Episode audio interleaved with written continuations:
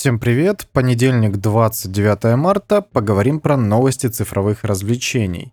Я как-то упустил эту новость, но в пятницу GSC Game World показала костюмы фракций, модели оружия и даже редактор зубов NPC из Stalker 2. Знаете, они в своей трансляции для Xbox показали несколько любопытных вещей, которые я уже перечислил. Выглядит это, конечно, все очень э, достоверно, очень красиво, особенно моделька персонажа, на примере которого показывали то, как они классно будут изменять зубы для различных персонажей, чтобы сделать их более уникальными. И мне почему-то кажется, что GSC Game World повторяет ту же проблему, которая была связана с выходом первого сталкера.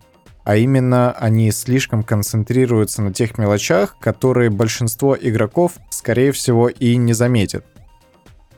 Вместо того, чтобы сделать действительно классный геймплей, классный сюжет, классный мир, они концентрируются на каких-то мелочах, и мне кажется, что это довольно сильно вредит игре. То есть, либо им показать больше нечего, хотя пора бы уже, ну come on, вы не можете делать просто зубы персонажам и надеяться, что игроки будут точно так же продолжать следить за игрой, как и раньше. Хотя на самом деле эта новость очень сильно хайпанула. И вот этот э, зубастый чувак в кепке, он на самом деле на мемы разлетелся уже просто мгновенно. Но тем не менее, вы должны полноценно работать над игрой. Вы должны что-то делать и что-то показывать. То, что ее начали разрабатывать не очень давно, ну, может, сколько, года полтора назад, и все это делается, судя по всему, при поддержке Microsoft, это никак не оправдывает то, что игра может выйти очень сырой и недоработанной, как э, Stalker Shadow of Chernobyl, который был куда больше багалкером или ждалкером, чем непосредственно сталкером. И вряд ли он бы вышел, если бы э, чуваки из THQ, по-моему, тогда... В общем, из издателя не приехал человек, который просто не вынудил наконец-то закончить эти все бесконечные мыторства и за полгода завершить игру, и чтобы была возможность выпустить ее в релиз хоть в каком-то виде. И, конечно, а, многие разработчики, когда поуходили из студии, рассказывали в своих мемуарах, условно говоря, что давление со стороны издателя было просто какое-то космическое, и так относиться к своим разработчикам нельзя. Ну, come on, игра бы, наверное, не вышла до сих пор, если бы не приехал более опытный менеджер и не сказал, так, давайте просто закончим все, что у вас тут есть, сейчас же бросим все, начнем полировать то, что вы уже успели сделать, и выпустим наконец-то эту игру. Ну сколько уже можно в конце-то концов. Поэтому, если Microsoft не контролирует весь процесс разработки на короткой ноге, а они, скорее всего, спонсируют всю эту историю, то, конечно, у меня есть некоторые вопросы к Сталкеру, если быть до конца откровенным. Из Ubisoft ушел ведущий сценарист Assassin's Creed. Он работал в студии на протяжении 10 лет и был ведущим сценаристом в таких играх, как Assassin's Creed Valhalla, Black Flag, Revelations и в некоторых мобилках. Его называют вообще главным сценаристом не просто так, потому что он, как говорят, определяет вообще вектор развития э, всей вселенной, и те абсолютно бредовые фантазии, которые наделали другие разработчики в э, соответственно, э, другие сценаристы в других играх, которые я тут не назвал, в принципе, он как-то пытался привести к более-менее одному знаменателю. И игроки отмечают, что его вклад был очень большой в целом в историю Assassin's Creed. И даже несмотря на то, что он принимал активное участие в Вальгалле, он пытался э, всю трилогию, которая была, которая началась с Origins, привести к какому-то менее абсурдному знаменателю, скажем так. И у него это, в принципе, вполне получалось, поэтому, наверное, можно не ждать возвращения к какой-то более-менее ассасинской тематике. Все-таки, если проследить э, развитие сюжета в других играх, можно заметить, что они становятся все более и более фэнтезийными, что, наверное, не может нравиться хардкорной аудитории, которая начала играть еще в первый Assassin's Creed, потому что тут становится все меньше и меньше от ассасинов. Black Flag, который был очень мало похож на ассасинов вообще в принципе, многим признан, наверное, лучшей игрой в серии, не считая Assassin's Creed 2. И Эдвард Кенуэй, там, по-моему, Эдвард же, да, главный герой.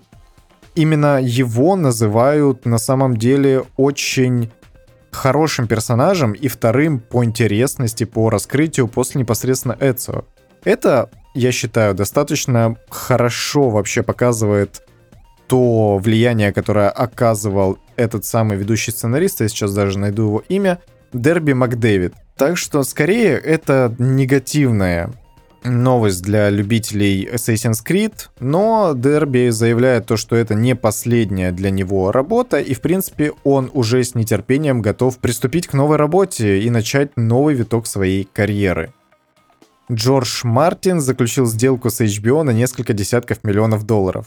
Это писатель песни «Льда и пламени», и он же был одним из сценаристов «Игры престолов». Но, конечно, он там писал сценарий не для многих э, эпизодов, но все-таки в каждом сезоне он ставил, точнее писал как минимум один эпизод, а то и два. Это у него, судя по всему, было в контракте прописано. Теперь же, теперь же HBO заключил с ним, как э, говорят источники из The Hollywood Reporter, контракт на более чем 50 миллионов долларов, и он будет работать над каким-то просто космическим количеством проектов для HBO, включая, конечно, спин по «Песне льда и пламени» спин «Игры престолов». Это, наверное, будет более точно. Ну и помимо этого, тут есть вообще несколько сериалов, которым «Песня льда и пламени» вообще не имеет никакого отношения, но это, в принципе, здорово, и я искренне сочувствую людям, которые ждут э, финальную книгу из э, саги Мартина, потому что, скорее всего, дед теперь вообще никогда ее не закончит, он ее уже пишет лет 10, наверное, потому что когда только начала выходить «Игра престолов», он ее уже писал. И за последние пять лет вообще нет никаких либо новостей о том, как он там справляется. Ну, что ж, э, хорошему специалисту хорошая зарплата, я считаю. Пускай работает. Посмотрим, что там будет. Игроки раскритиковали Activision за постоянный онлайн в ПК-версии Crash Bandicoot 4, но пираты ее уже успели взломать. Если вы пропустили, игра вышла 26 марта в Battle.net. И игроки были просто обескуражены тем, что игре требуется постоянное подключение к интернету. И, естественно, никому это особо не понравилось. В игре исключительно одиночный режим, так что можно, в принципе, говорить о том, что подобное решение, а именно постоянный онлайн, это способ справиться с пиратством.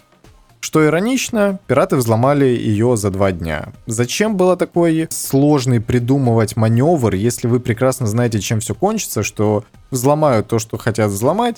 Ну, я не знаю. Для чего это было сделано, я тоже не, не до конца понимаю. Ну, ладно. Они посчитали, что это более удобно и более выгодно для них самих, наплевав в очередной раз на своих игроков. Activision, наверное, никогда ничему не научится. Пираты не такая большая проблема, как фан-база, которая не будет покупать ваши игры.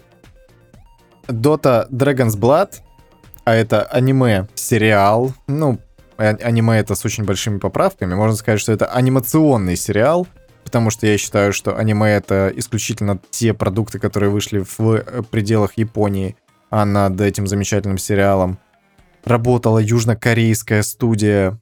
За первый уикенд Dota Кровь Дракона стала лидером по популярности на Netflix в пяти странах. Список состоит из Болгарии, Филиппин, России, Сербии и Украины. Я думаю, что очевидно, подобное знание можно экстраполировать на то, в каких странах Dota популярнее всего. Это бедные страны, в которых игроки не имеют возможности платить за контент и платить за игру. Потому что во всем остальном мире популярен League of Legends. Но в нем надо покупать героев. И это не самая, конечно, отталкивающая для русскоязычных игроков проблема, потому что игра еще все-таки имеет достаточно м- специфический визуальный стиль и имеет, э, скажем так, шлейф э, не пацанской игры. Ты чё, в лол играешь? Да ну брось, пойдем с пацанами в датан погоняем. Я к этому отношусь абсолютно осуждающе, потому что Riot, они делают свою игру действительно очень классной, они классно развивают франшизы, они классно работают с публикой, они классно работают с про-сценой. В принципе, говорить тут больше не о чем. Сериал, сериал. Стриминговых сервисах вышел пятый альбом с музыкой для радио в Киберпанк 2077. В нем 55 треков, и он завершает выход всех песен, которые включают в саундтрек Киберпанка 2077. Для меня большая проблема то, что он вышел только в Spotify и Apple музыке. Я, например, предпочитаю слушать Яндекс музыку просто потому, что мне это удобно. Но там ничего подобного нет. Ну, к сожалению, если вы хотите послушать оставшиеся песни, да и вообще все песни из Киберпанка, вам придется обратиться к этим двум стриминговым сервисам, что для меня на самом деле не очень хорошая новость, потому что мне музыка в игре очень сильно понравилась, она действительно звучит классно, аутентично и запоминающаяся. Некоторые треки отдельно, которые выходили синглами, судя по всему, я добавил себе в плейлист и с удовольствием переслушиваю их и до сих пор. Но тот же Rebel Pass на Яндекс Музыке недоступен, что очень жаль. Как и основная тема V, которая звучит в главном меню, и это просто космос. Sony выплатит рекордные бонусы сотрудникам в 2021 финансовом году. И это связано с рекордной выручкой компании за 2020 год. Конечно, тут можно аргументировать это двумя факторами. Во-первых, повышенный спрос на цифровые всякие развлечения из-за пандемии, потому что люди сидели дома, играли в игры и получали удовольствие от того, что они делают.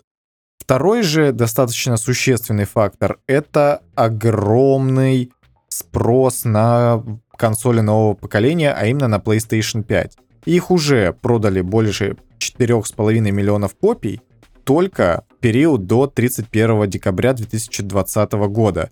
Сейчас их стало, наверное, еще больше.